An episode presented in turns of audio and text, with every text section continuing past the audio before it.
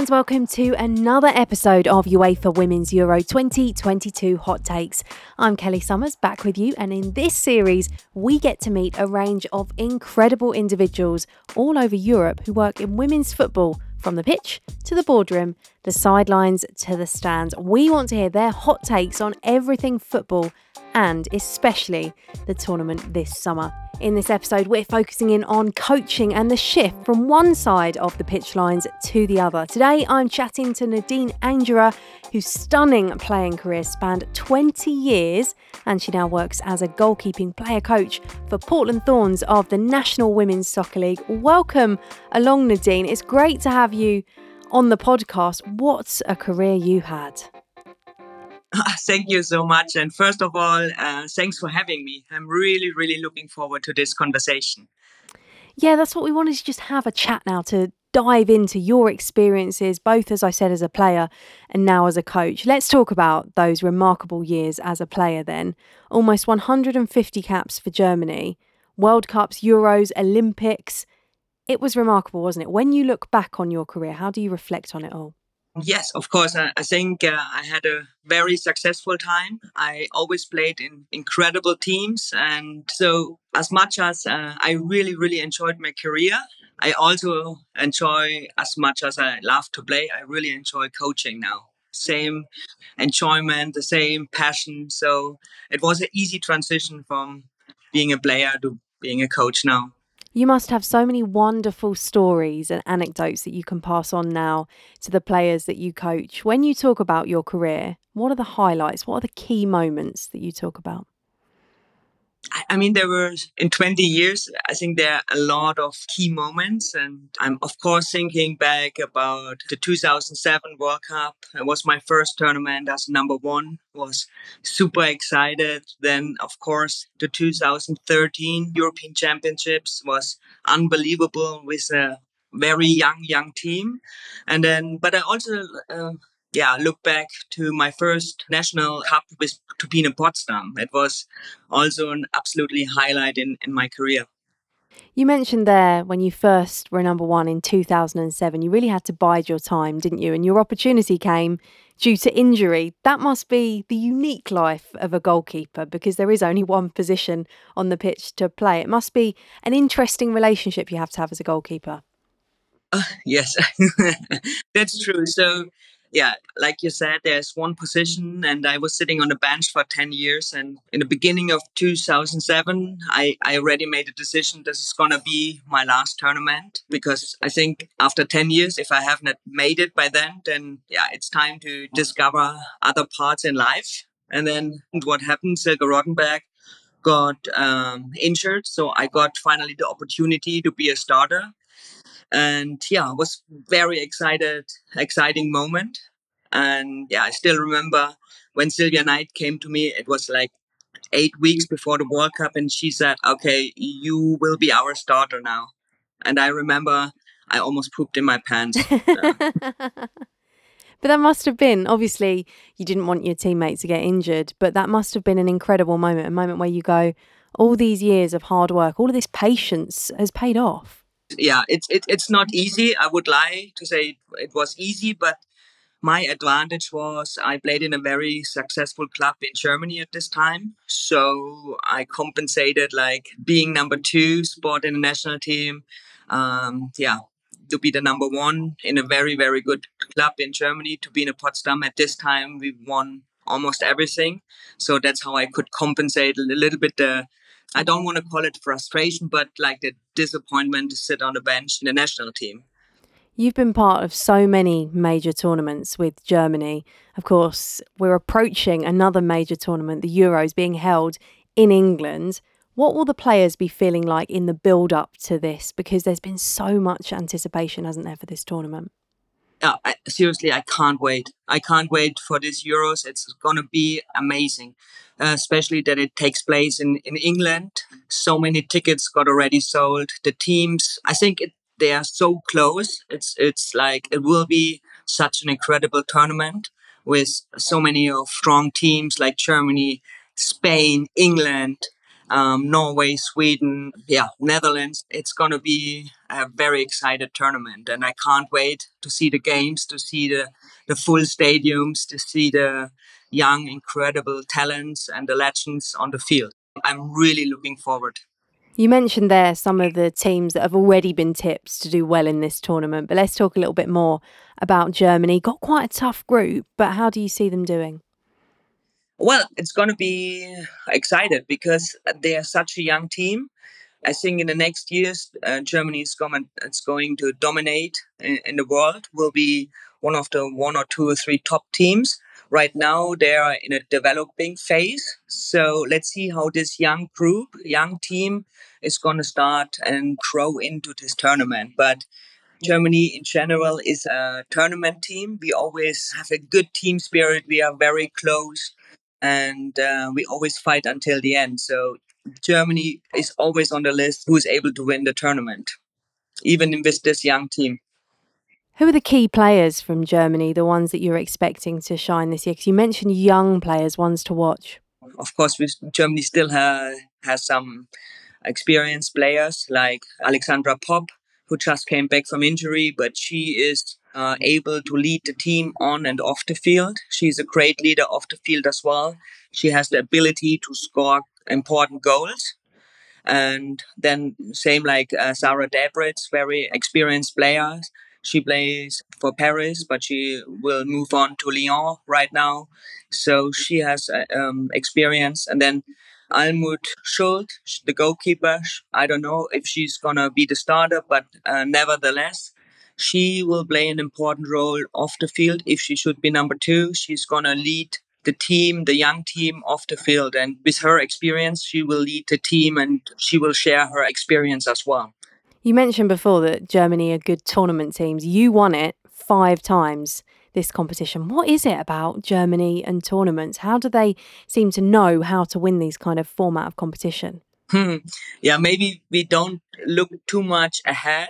I think Germany, the teams I played in, we were competitive. And of course, we had our egos, of course. But when it came to tournaments, we all put our ego in the background. We always played team first. And we always approached one game after the next game. We didn't look like to the final. So we started with the first game in the tournament. Then we said, okay, let's win this group. After we won this group, we tried to set new targets. Okay, let's reach the semifinal. So we always approach the tournament in pieces.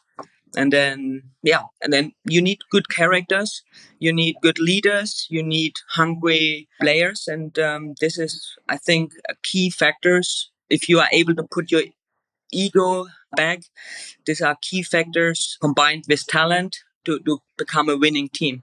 Yeah, is it as much the psychological side of things as it is you can have the best players, but if you haven't got the right mentality or mentality of individual players as well, you won't win? 100%. Yes, there's no chance. You can have the best team in the world. If you don't have a good... It's my personal opinion. You can't win anything. I mean, there are teams, especially when I think about our 2013 final against Norway, they definitely were the better team, but I would say we had a better team spirit. We won because of our team spirit. We fought for each other.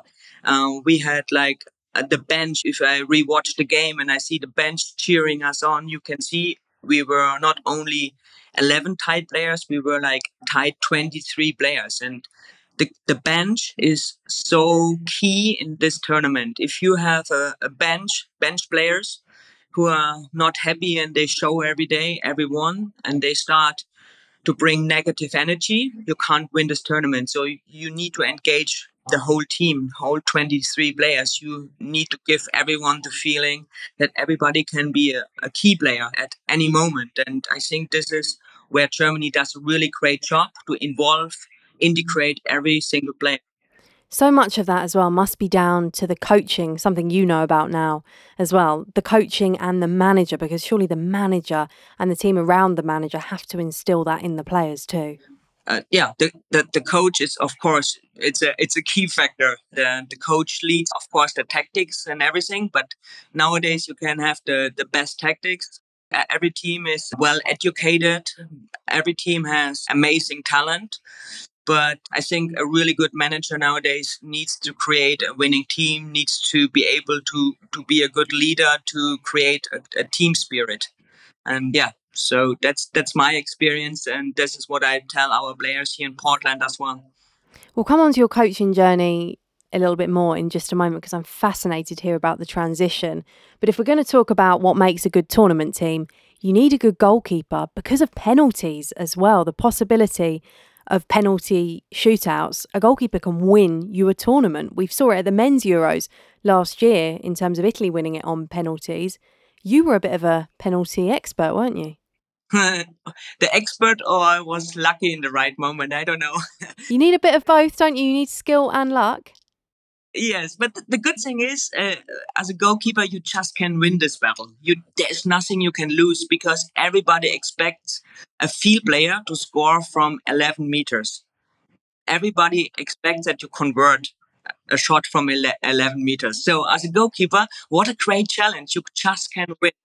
Yeah, and I'm like, okay, I have nothing to lose, so I'm going to save this, make this impossible, make it happen. And this was my motivation. And that I always thought to face a PK, it's fun, because you just can win. You say it's fun, but is there not massive pressure on you? Or do you just feel that all the pressure is on the penalty taker? Oh, no, I think this is, a PK is the situation in a game as a goalkeeper where you have the least pressure. I think this is the situation that the players have the most pressure. And I enjoyed this game. When you finally just can be the winner. You just can win. Did you practice penalties? Did you face them a lot in training in the build-up? Or was it more instinct? Because now we see, don't we, particularly we see players going up or goalkeepers going up with things written on water bottles about which way each penalty taker is going to take it. How much did you look into penalties before games? I don't. So of course, I scout field players, and I have a whole list of PK takers, and I share my knowledge with our goalkeepers here. But when I was playing, I didn't want to know anything. I just followed my instinct. And over the years, I created more or less my own theory about PK takers. I had a feeling if someone is scared to take a PK, then I knew as a right foot you go more with the inside and the safe spot. If you were like self-confident, I knew they're going to take it with the lasers and just smash it. So I smelled it. And I think with experience you can feel if someone is scared or if someone is self-confident. So that was my only theory. I know there are so many theories around taking PKs, but I didn't take too much attention to these theories, which are great, but didn't work for me. Let's move on to talk about the transition into coaching then. Did you know, even as a young player, that you always wanted to go into coaching? Oh, absolutely not. No. So after I retired, my plan was to travel around the world for 1 year at least with a backpack. And then I retired here in Portland, in America. And then I flew home to Germany, get ready to travel the world. And then Portland called me again, and they were like, "Hey, would you come back and become the goalkeeper coach here?" I'm like, okay, why not? Let's give it a try. At this time, I didn't know if I'm gonna enjoy it, what kind of coach I would be, what would be my identity as a coach. Do I enjoy it? Not. Maybe I'm a bad goalkeeper coach, because if you were a good player or a good goalkeeper, it doesn't mean you automatically become a good coach. So my agreement with Portland was I give it a try for 1 season and let's go from there. And I'm not lying. Day one, I loved coaching. I loved coaching. I love the detail. I like to develop goalkeepers. And it just it makes me so happy to see how the goalkeepers are developing and getting better, and I just love to see that. Is it the next best thing, do you think, to playing for you? Oh, 100%. I'm glad I retired, because I don't have the pressure every weekend anymore. But I just love to see my goalkeepers when we worked on different things, and then in the game they show that they improved, and that this makes me the happiest person. and every little steps. I mean, as a club coach, you have so much time to work with your goalkeeper on every little detail. I love every detail. I'm very detail orientated, and if it pays off, then it makes me very happy and makes me even more motivated to grow as a coach and to make sure that I'm always a step ahead of my goalkeepers and bring them step by step to the next level. How different is it out in America, coaching and out there compared to back in Europe? Have you noticed big differences in the football? Oh, yes, I did. So first of all, I love to be in America. I love to be in the NWSL. I think it's an amazing league. It's very competitive, but it is different when you are from Europe. So especially growing up as a player in Potsdam with a very tough coach, or even then with Silvia Knight as a national team coach, yeah, you're used to no fluff, very directness. And yeah, this is where I had to adjust the most. In America, it's the way how they word things. It's a little bit different than in Europe. I hope I said it diplomatic enough. No, it's just that the way how they talk to each other, the way how you give feedback is not as direct as it may is in Europe. So, and this is what I had to learn, and which is fine. I choose to live in America. I choose to be here. So I had to adjust with, in things how I give feedback. That was the biggest transition without upsetting anyone. But nowadays, my goalkeepers, they say I'm more American and they are more German, because now they're like, no, you can be tougher and harder to us now. So meanwhile, I think they are more German than I am, and I'm more American than they are sometimes. So you're going soft, do you think? I think I have a big soft spot now. So then especially talking to Almuth Schult, we are very good friends. And she was like, Jesus, what happened to you? Can you talk normal to me? I'm like, okay, good. You are a trailblazer for women in football and now in coaching as well. There are more women coming into coaching. We've spoken to other people on this podcast, and there's clearly more women wanting to coach. But how do we increase that number even more?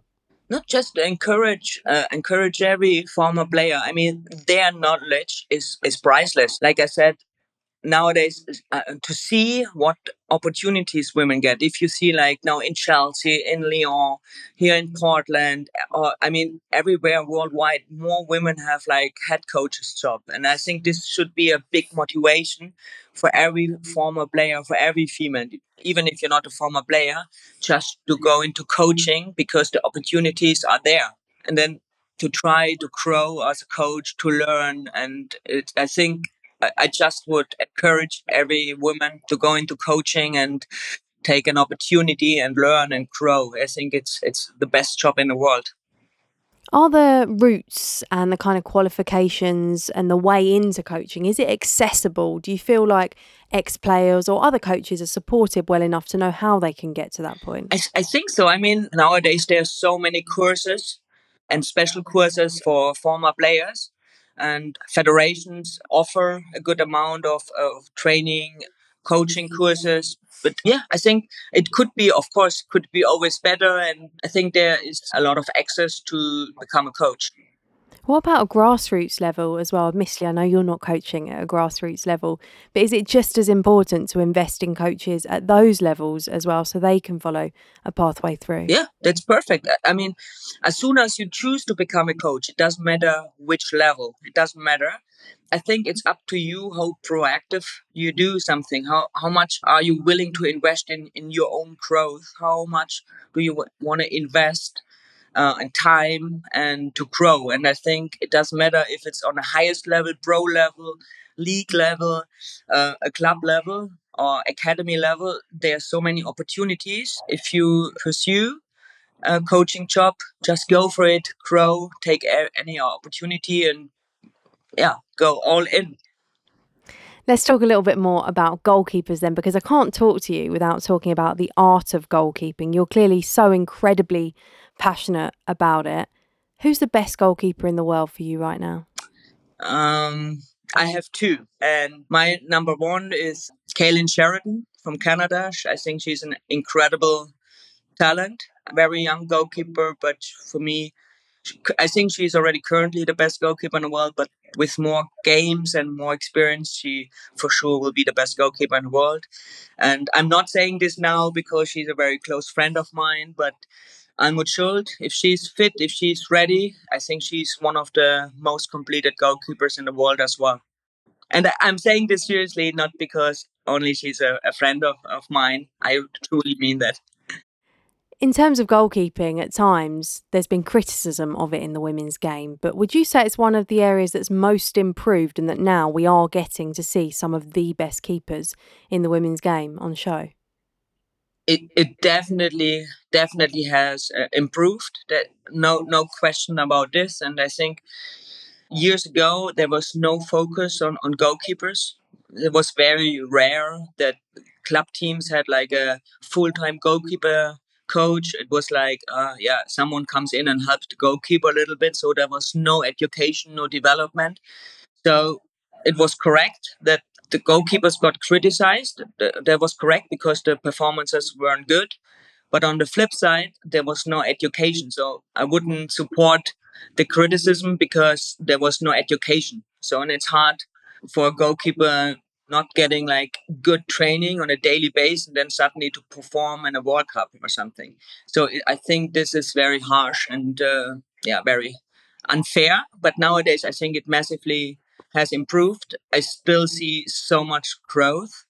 What's needed to get better goalkeepers, but step by step. But there's still a lot of things to do, I think.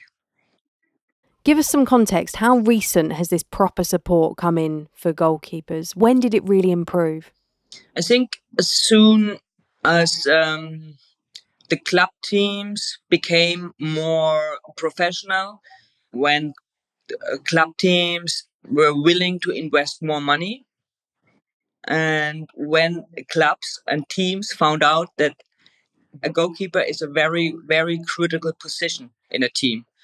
You can lose a game because of a goalkeeper, but you also can win games because of a goalkeeper. And I think head coaches, they put so much work into daily work with the team. And then you lose a game because you have a goalkeeper who's not educated or never got a chance to get educated. And I think that's when clubs became willing to invest more in goalkeeper coaches and also invest like in their growth as well. Means like pay for goalkeeper courses. Even now you are able to do your A license as a goalkeeper coach, stuff like this. I think the interaction within the goalkeeper coaches group has improved and share things, share like knowledge. And I think in the end it pays off for the goalkeepers.